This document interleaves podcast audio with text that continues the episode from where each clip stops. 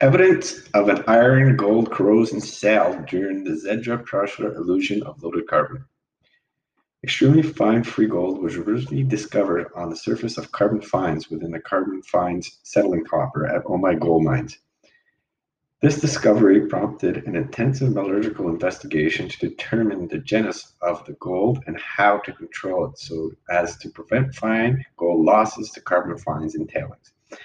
The initial scope of the work involved an intensive carbon handling circuit sampling campaign for the purpose of defining the extent of the fine gold occurrence within the carbon handling circuit. This campaign revealed that very free fine gold was present in the various carbon elution screening and reactivation products.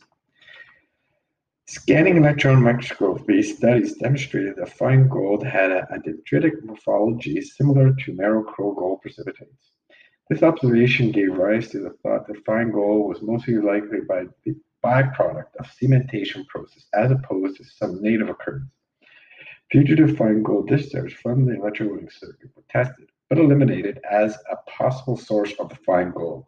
The initial sample campaign also demonstrated that fine gold was present in the eluted carbon before and after the carbon reactivation kiln, thereby ruling out the possibility that fine gold genesis was the result of a high temperature reduction process.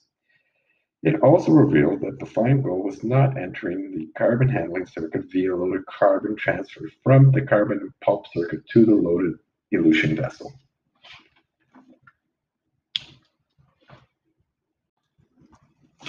Evidence of an iron-gold corrosion cell during the Zadra pressure elution of loaded carbon. Extremely fine free gold was originally discovered on the surface of carbon fines within the carbon fines settling copper at Omai gold mines.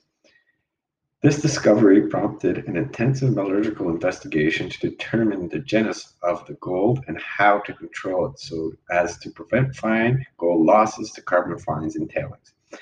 The initial scope of the work involved an intensive carbon handling circuit sampling campaign for the purpose of defining the extent of the fine gold occurrence within the carbon handling circuit. This campaign revealed that very free fine gold was present in various carbon elution screening and reactivation products. Scanning electron microscopy studies demonstrated that fine gold had a, dendritic morphology similar to Merrill-Crowe gold precipitates. This observation gave rise to the thought that fine gold was mostly likely by the byproduct of cementation process as opposed to some native occurrence.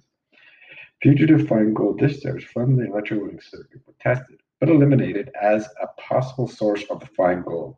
The initial sample campaign also demonstrated that fine gold was present in the eluted carbon before and after the carbon reactivation kiln, thereby ruling out the possibility that fine gold genesis was the result of a high temperature reduction process.